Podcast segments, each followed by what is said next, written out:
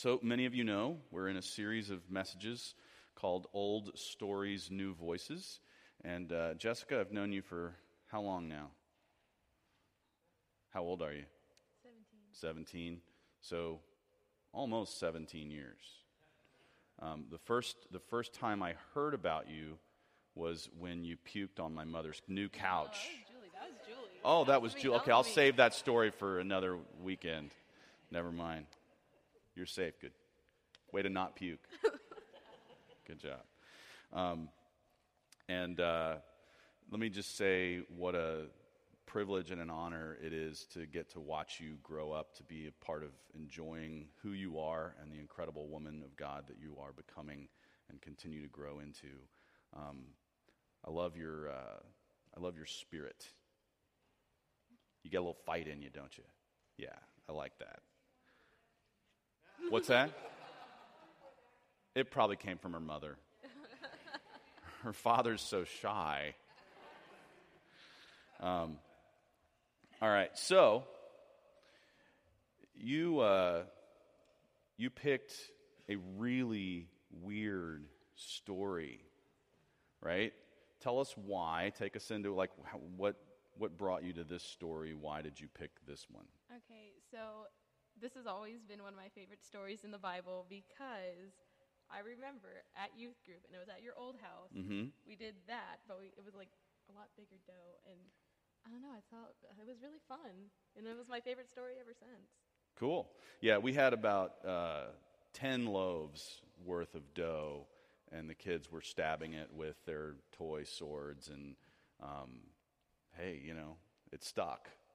So we'll go with that. I'm going to lower this just a little bit.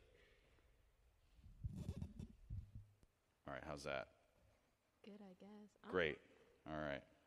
Um, so you remembered the story from the weird youth group thing we did, and uh, why don't you give us a little bit of background? So this is in the book of Judges, and it's a time in Israel's life where uh, every every group of people around them has a king, and Israel is supposed to have God as their king, and so they're not supposed to have a human king, and uh, that's the way it was supposed to work. And how did that work out for them? It didn't really work out because somebody would always come and uh, take over. Somebody would always come and take over. And w- so you were describing a, a pattern that is evident in the book of Judges. Explain that cycle a little bit to us. So the cycle is that Israel does something bad, they do something evil, and then they have to suffer for it. And then they always end up crying out to God, and then God delivers them, and their oppressor is killed, and then there's peace, and then it happens again and again and again. and do we ever learn? No. Isn't that bright and optimistic, right? Um, and then, okay, so there's this cycle that's repeated throughout the book of Judges, and honestly, it's repeated in our own hearts and lives and our own world all the time. Um, and then there's another word, there's something that happens in the story that might need a little bit of background explanation. Uh, Ehud comes to pay tribute to Eglon. Tell us what that means and why that's important. So tribute is when, or is when, a group or of people or a village or whatever has to give the king something. It's usually money or like crops or something. And if they don't, They get killed. they get killed. So it's better than death, right? So it's a form of taxation. Um, it's it's uh, a bummer. Yeah. No one likes paying taxes, right? Uh, okay.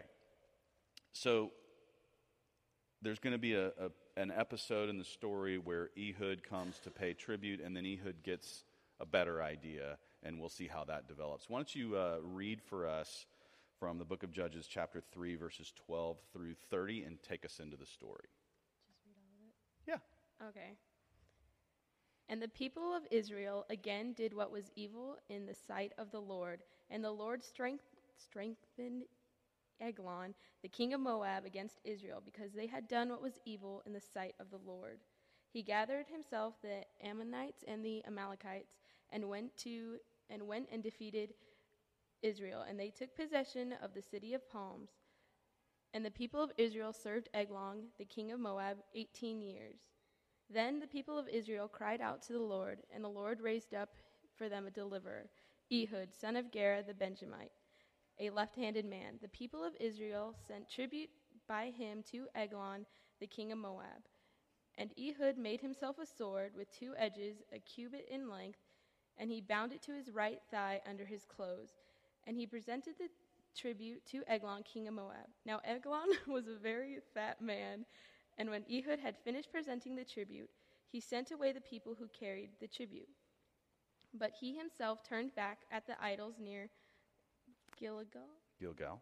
hmm and said, I have a secret message for you, O king. And he commanded silence. And all of his attendants went out from his presence. And Ehud came to him as he was sitting alone in his cool roof chamber. And Ehud said, I have a message from God for you. And he rose from his seat. And Ehud reached with his left hand and took the sword from his right thigh and thrust it into his belly. And the hilt also went in after the blade, and the fat closed over the blade.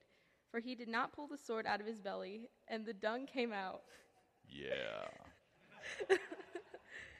Then Ehud went out onto, on, into the porch and closed the doors of the roof chamber behind him and locked them.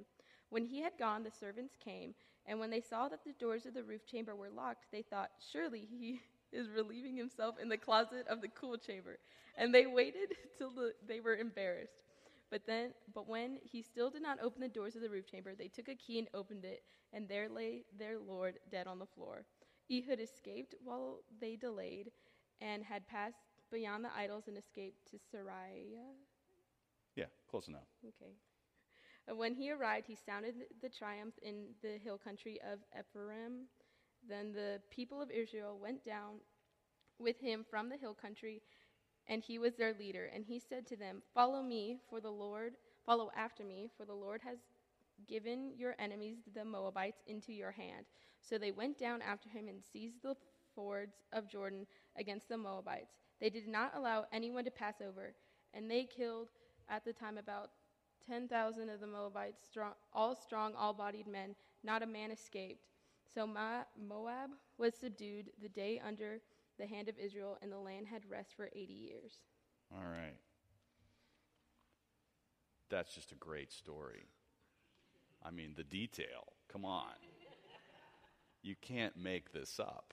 This is too good. And I, if anyone ever asks you, like, what version of the Bible, you, sh- you know, what translation is the best, you got to go with the ESV because they actually say what's in the Hebrew here.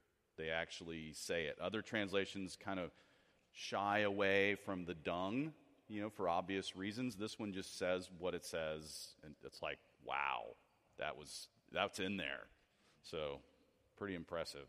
Um, okay, aside from the uh, blood and guts, um, when you first read this passage, what stood out to you? What seemed weird, different, unique, worth investigating? Uh, so the first thing I noticed was that he that it said that he was left-handed because that's an odd trait to say, Yeah. and that Eglon was fat. Because Okay. I mean, why not? Why not? All right. Anything else? Uh, Ehud must have been wearing a dress, or this is seriously though, because how else would he have? Hidden a dagger, right? Yeah. he's Okay. Wearing a dress. So there's a dude wearing a dress, and uh, the other thing, Oh, was the cycle? the cycle. Good.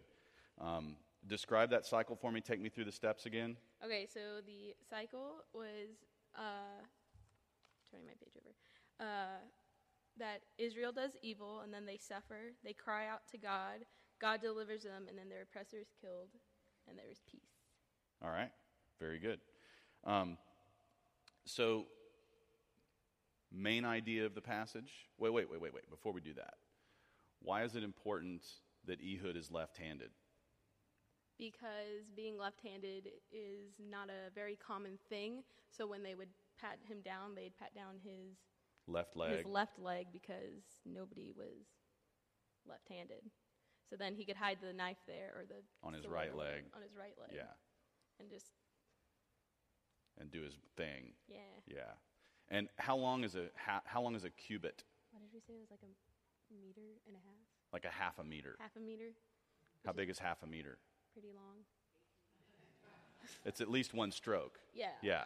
All right.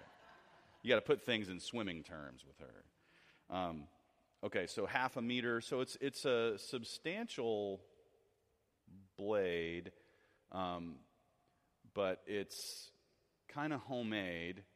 So you could say that Eglon got Shanked. he got shanked. All right, we're gonna we're gonna go with that. All right, and uh, okay, so there are a few uh, life lessons in this story that you observed and brought out, and I want you to kind of talk about those for a minute. Um, what would be the first of those life lessons that you saw in this passage, Uh, that we don't really learn from our mistakes.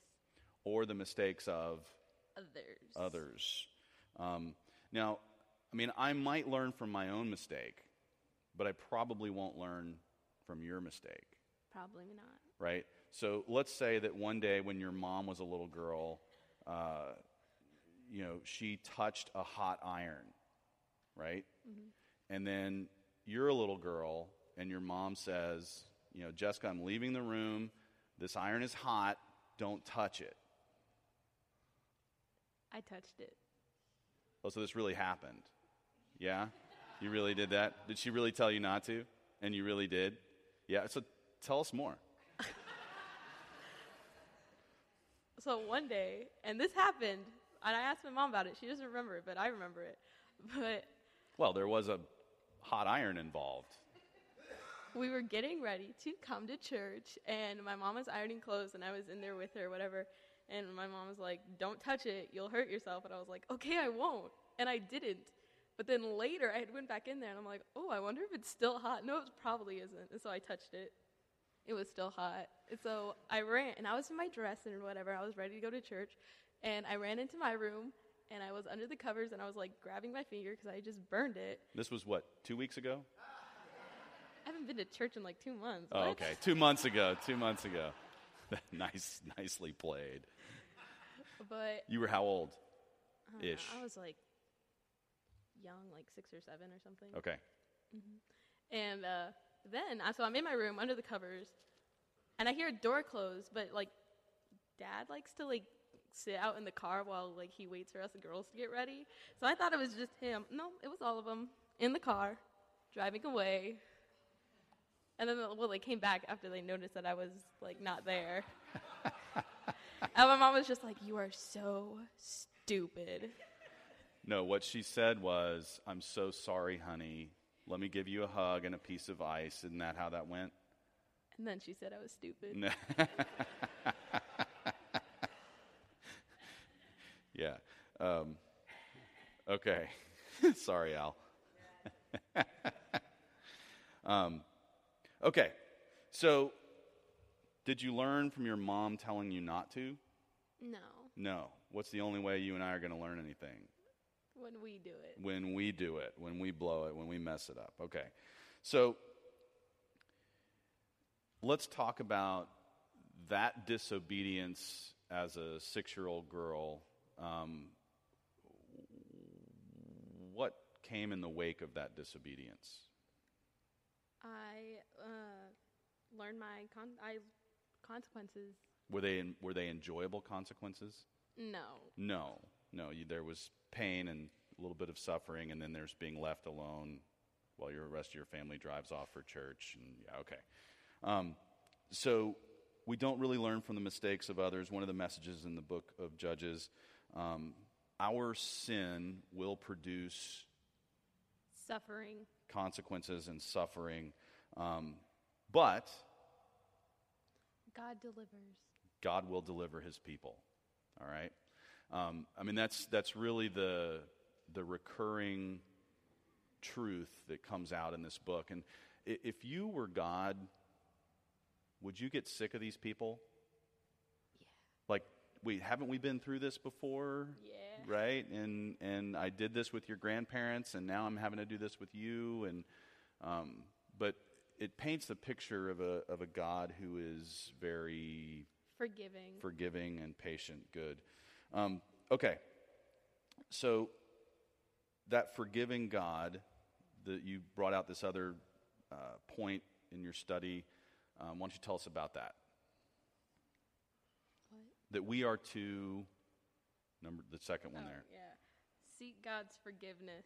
to seek God's forgiveness. This whole the idea of crying out to God. Um, we sin, we suffer. Uh, the Bible seems to be saying that the proper uh, outlet in our suffering is to Recognize and repent our sins. recognize our sin and repent of our sin, to turn to God, um, cry out to Him. You see this again, it's repeated throughout the book of Judges. Um, when we do that, when we sin and suffer and we repent, we recognize our sin, we repent of our sin, we turn back to God and cry out to Him, um, what can we know That God will always deliver us. Okay, that God will always deliver his people. And then you took us into, you, you sort of take us into this third idea that we, what we can know, not only from the book of Judges, but from the whole of the Bible. What is that that God wants us to know? That He will always forgive us. that he will always forgive us. So, let me ask you this question. If Jesus if Jesus died on the cross to forgive you of your sins, is there anything you can do to undo that? No. No. Right? So if if God poured out all of his strength and grace upon you, um, how badly can you mess up? Really badly. really badly and what's still true that He will forgive us. that he will forgive us and does that mean that we should go out and see how badly we can mess up no. no because when Definitely we when we do what is the, what is what comes in the wake of our sin Consequences. Consequences. Are they pleasant? No. typically not right okay so but even in the in the face of those consequences we serve we can know that god will deliver us will deliver us and forgive us. And in fact, we know that He will forgive us because we know that He already has Forgiven us. and Delivered, delivered us. us, right? And tell us about that. Um, we so the, the the last verse of this passage, where you know we see God sort of coming uh, around full circle in this cycle. Um, that very last verse tells us that at the end of our sin, its consequences, our suffering, our crying out to God, His sending a deliverer, we will have Forgiveness. forgiveness and we will live in Peace. peace. All right, I love that, you know, after God sends his deliverer, that his people lived in peace for, in this case, 80 years, which is actually a pretty long time in a tribal culture. Um, okay, so that truth that God will always deliver his people, um, that we can know that his forgiveness is eternal, uh, points us somehow to the cross. Can you take us through that transition? Like, how does this story of Ehud stabbing a fat guy uh, point to the cross of Jesus Christ? So it's all about the cycle, and the cycle keeps happening until Jesus comes and was like, instead of the bad guy dying, I'll die. I'll take the bad guy's place so that the cycle doesn't have to be repeated. Okay, so God sends this final deliverer, and instead of uh, killing the, the, the person who's oppressing God's people, the deliverer himself does what? Dies for us. Dies for our sins. Okay? And so there's this very profound sense in which, you know, the story of Ehud and every other story in the book of Judges, for that matter, um, is this articulation of this cycle and the, and the faithfulness of God to deliver his people. And then the final answer to that sending of a deliverer kind of ends the cycle forever because it turned the whole equation on its head. Instead of having to um, kill the bad guy, the good guy says, I'll take it for them. Why would he do that? Because he loves us. That's a great answer. All right. Um, and so Christ's death ends the cycle forever. Um, you found a, uh, or we found a, a verse out of Romans that kind of sums this up pretty well. You want to read that for us? For if while we were enemies, we were reconciled to God by the death of his Son, much more, now that we are reconciled, shall we be saved by his life. All right. So let me see if I got this straight. Um, we sin, but if we clean up our act and we work really hard and we do really lots of really good things and we behave ourselves and we get all our ducks in a row, then God will save us. You have to ask for forgiveness. to ask for forgiveness, and uh, is is our salvation based on how well we behave? No. No, not really. It's based on what Christ did to deliver us from the consequences of our behavior are. Uh, thank you. I uh, appreciate your heart in all of this. And, uh, you know, weird story, but good message. Well done. Let's pray. All right. All right. Father God, thank you for your word. Thank you that you have sent a deliverer to redeem us, to forgive us, to restore us into relationship with you, and to allow us to live in peace and rest forever. Lord, may that truth permeate our souls and define who we are people at rest with their God, that our lives might speak of that truth to others.